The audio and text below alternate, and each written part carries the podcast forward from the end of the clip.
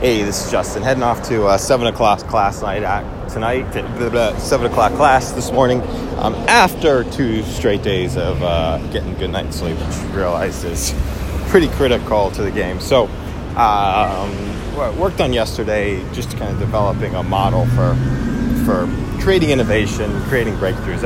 I uh, uh, exchanged some voicemail messages back from with uh, my friend Nate, and uh, it's an interesting thing about getting inside the matrix. So some of the things that we're kind of focusing on, you know, innovation.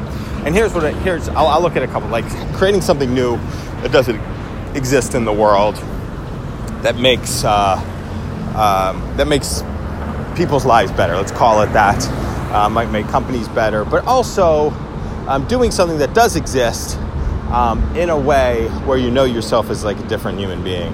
Um, so like the two areas that I'm kind of, you know really focusing on jujitsu right now, um, and want to get into comedy. And uh, he used the word Nate used the word matrix inside that, but like you know inside of writing a joke where you know you just your mind is trained to to create something that is that is good, or to say you know same thing in the jujitsu realm. The you know the mind, it's not even the mind, the body, the what's it, the neurons? That's not the right word.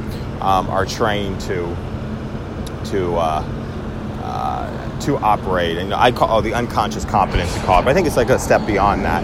But how how do you start activating that um, to get people to do the work?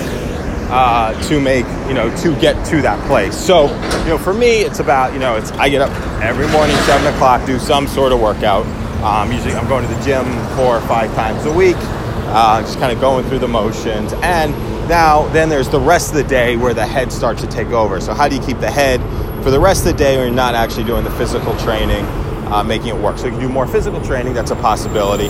Um, you know, inside of that is one. There's time constraints that go along with that, and there's two. The you know overtraining kind of breaks the body down. So there's the mental components of that, and you know I forget the physical training that I not even forget. I forget that I did the physical training as we get later in the day, and I start thinking about sort of kind of those hack um, scenarios. So but it's having that yeah, it's, it's ed dale's we talks about deliberate strategy. Having deliberate strategy just getting up training every single day kind of going along with the motions getting better.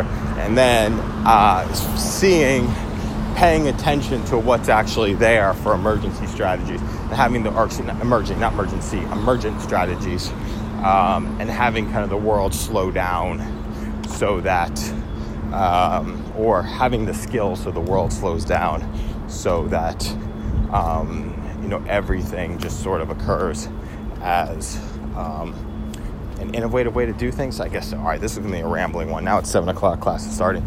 I'm a little bit late. Um, speak soon.